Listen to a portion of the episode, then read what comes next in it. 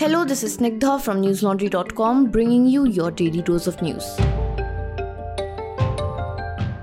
Today is Saturday, the 11th of July. India reported another record single day spike of more than 27,000 new COVID 19 cases, taking its total tally to close to 8,21,000. The death toll in the country has crossed 22,000 with over 500 new fatalities. Maharashtra continues to remain the worst affected state with over 2,30,000 cases, followed by Tamil Nadu with over 1,30,000 cases, and Delhi, which has more than 1,07,000 cases. It is getting harder and harder to see the light at the end of this pandemic tunnel, but thankfully, at least we now have a realistic estimate of when that is going to be. Scientists from the Department of Science and Technology and the Department of Biotechnology at the Council of Scientific and Industrial Research and Principal Scientific Advisor K. Vijayaraghavan told a parliamentary standing committee yesterday that a vaccine for coronavirus could only be expected early next year. Earlier, the Indian Council of Medical Research or ICMR had ordered clinical trial sites to fast track the development of the vaccine to August 15th. Most people with a scientific temper had criticized the ICMR's directive, with some scientists and health experts calling the deadline unreasonable and absurd. This includes WHO Chief Scientist Soumya Swaminathan, who said it is not possible to develop a COVID 19 vaccine within six weeks. She said the clinical trial phase itself may take 6 to 12 months. Also, it is important to note that only 6 out of the 30 members of the Parliamentary Standing Committee on Science and Technology, Environment and Climate, chaired by Congress leader Jairam Ramesh, attended yesterday's meeting to discuss the government's preparedness to handle the pandemic. In fact, the chairman had written to Vice President Venkaiah Naidu thrice in the last three months requesting that the panel be allowed to meet virtually. While it is understood that COVID 19 virus is new and that we are still learning new things about it, the erratic policies of the Indian Council of Medical Research or ICMR have led to the restriction of options for rapid point of care tests, leaving manufacturers in the doldrums. While the rapid antigen test approved by the ICMR on June 14th is restricted to symptomatic persons except those in containment zones and healthcare facilities, the rapid antibody test remains in the grey zone between not banned and not recommended. Rapid antibody and antigen tests use color coded strips, and the results can be interpreted with the naked eye in 15 to 30 minutes. The RBI Governor Shaktikanta Das at a banking and economics conclave called the pandemic the worst health and economic crisis in the last 100 years with unprecedented negative consequences for output, jobs and well-being. He said, and I quote, it dented the existing world order, global value chains, labor and capital movements across the globe. Unquote. Prime Minister Narendra Modi today reviewed the COVID 19 situation in the country in a meeting attended by the Union Home Minister Amit Shah Health Minister Dr. Harshvardhan, members of the Niti Aayog, Cabinet Secretary, and other senior officials of the central government.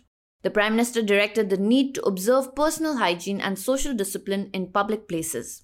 He said awareness about COVID should be disseminated widely and a continuous emphasis on preventing the spread of the infection should be laid upon.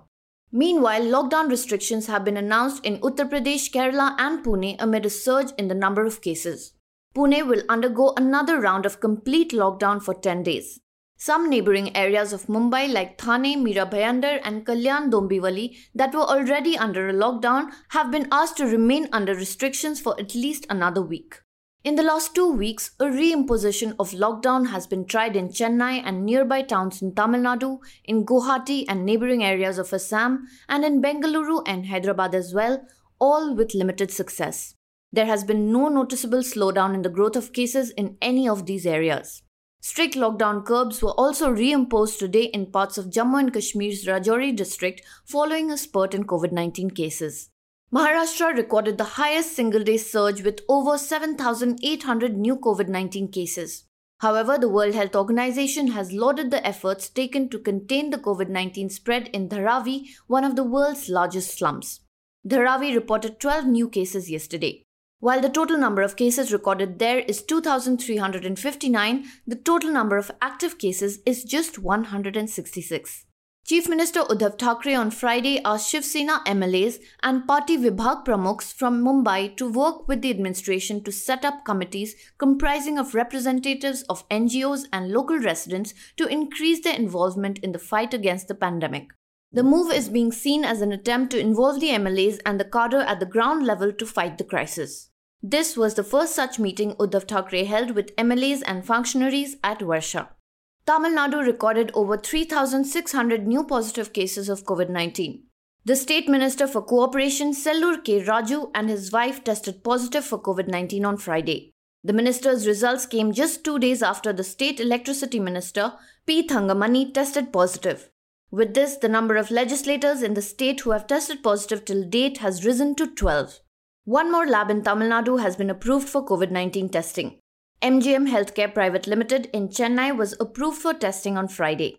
With this, the number of COVID 19 testing labs in the state has gone up to 101. Meanwhile, in a major reshuffle, as many as 51 IPS officers have been transferred in Tamil Nadu. The changes were mainly made in major cities like Chennai, Coimbatore, Madurai, and Tirunelveli. Mylapore Times has been a staple in south central Chennai since the 1990s. With the pandemic, it adapted to turn every COVID question from its readers into a story. T.R. Vivek writes, and I quote Vincent D'Souza, 60 years old, the owner editor of Mylapore Times, has the beard and a belly of a middle aged Saint Nick, the energy of a Duracell bunny, the mind of a bean counting businessman, and the ticker of a hustling city reporter. In times of COVID 19, he fancies himself as the agony aunt of Mylapore's residents. The readers for Mylapore Times expect D'Souza to have the answers for questions the civic authorities, police, or assorted arms of the government don't. A young woman recently laid off by a BPO firm is desperate for a job. Since the Chennai Corporation is the only organization hiring, she calls D'Souza to ask after the procedure to become a COVID 19 volunteer.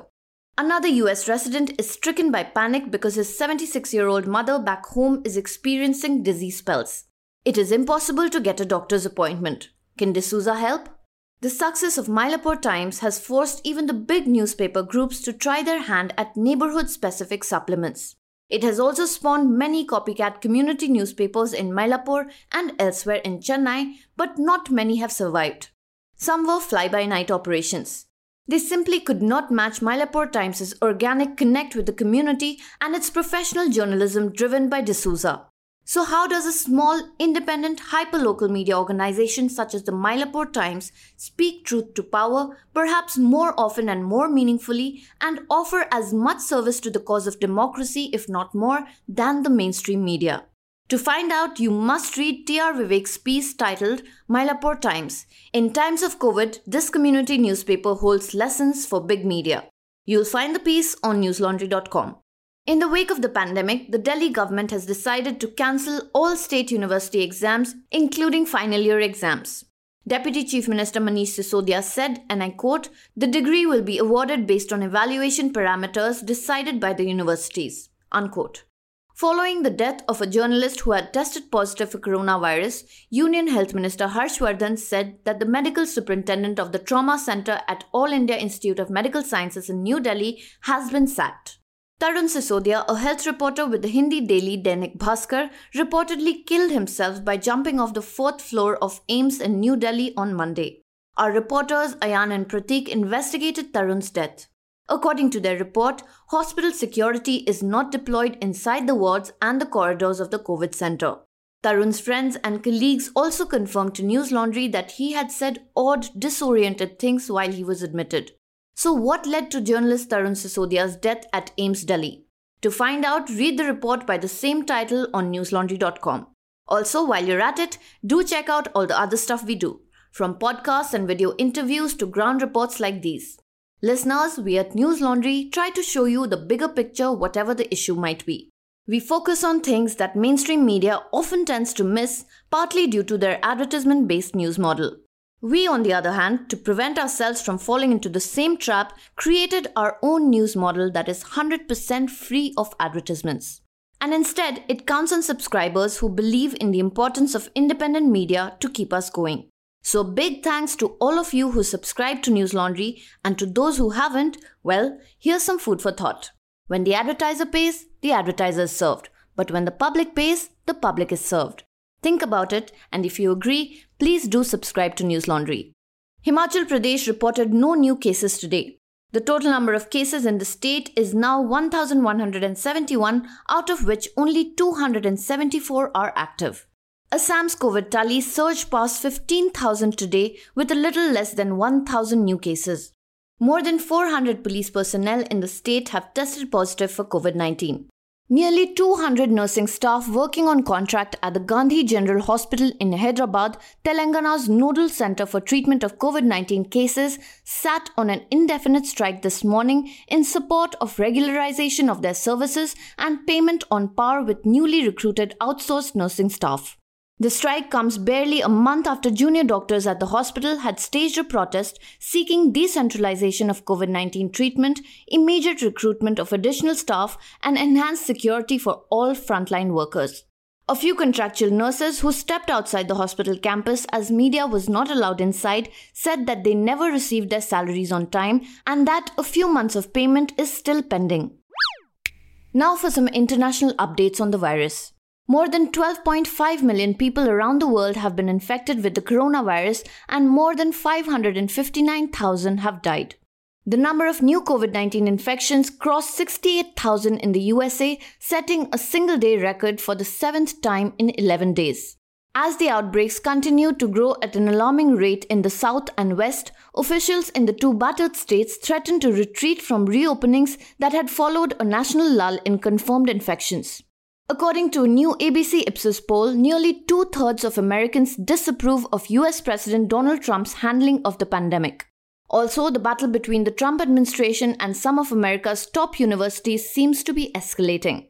On Friday, Harvard's and Massachusetts Institute of Technology sought a court order to protect foreign students from losing their visas, while Trump threatened the tax exempt status of the institutions that, according to him, indoctrinate students.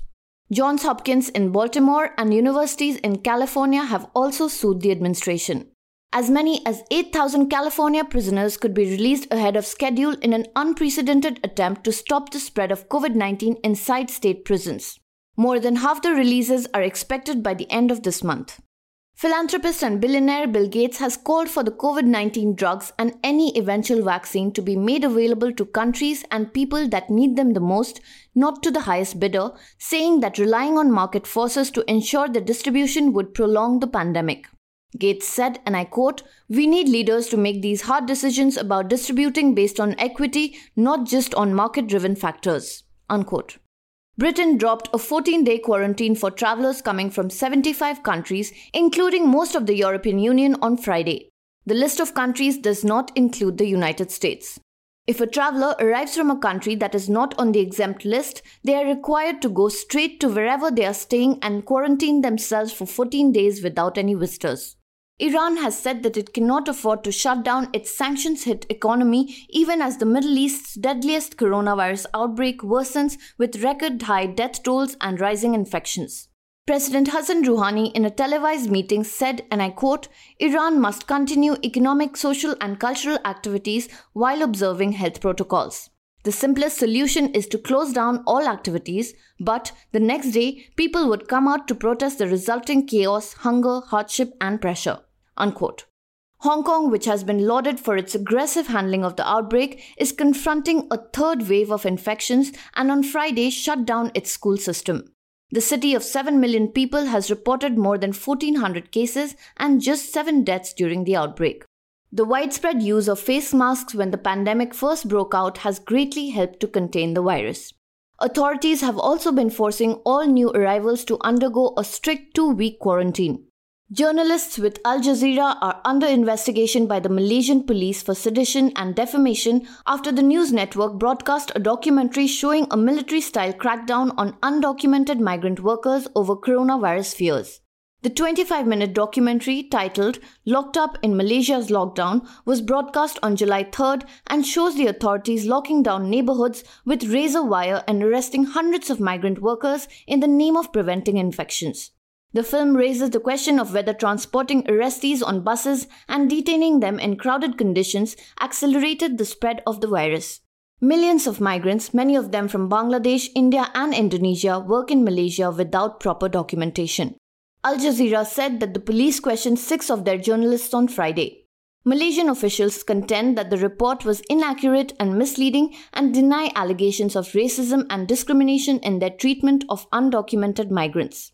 The Qatari state owned broadcaster said it stood by its report. The company said, and I quote, Al Jazeera is deeply concerned that its staff are now subject to a police investigation. Charging journalists for doing their job is not the action of a democracy that values free speech. Journalism is not a crime. Unquote. Now for some non coronavirus news. At least eight people, including an eight month old baby, were killed in landslides in Arunachal Pradesh on Friday. The India Meteorological Department has forecast heavy rain in the state, while the Central Water Commission has warned of a severe flood situation. Four members of a family, including the baby, were killed in a landslide in Tigdo village in Papum Pare district of Arunachal Pradesh at around 2:30 a.m. on Friday. All four of them were buried alive while sleeping. District authorities retrieved their bodies early this morning. The American multinational company Amazon on Friday banned the TikTok video sharing app from employees' mobile devices but revoked the order hours later. In a communication to employees later in the day, Amazon called the ban a mistake. It was not clear what led to the ban in the first place. Senior Amazon executives were unaware of the order to delete TikTok from employees' devices. The email sent to employees by the company said the ban was reversed after TikTok and Amazon representatives discussed the matter. Amazon's turnaround came on the same week that the US Secretary of State Mike Pompeo indicated that the federal government might ban the app, suggesting it was sharing data with the Chinese government. That's all for today. Have a great day or a good night, depending on where you're listening from. See you tomorrow. All the News Laundry podcasts are available on Stitcher, iTunes, and any other podcast platform. Please subscribe to News Laundry. Help us keep news independent catch all our podcasts on news, pop culture, current affairs, and sport, visit newslaundry.com. Follow us on Facebook, Twitter, and Instagram, and subscribe to our YouTube channel.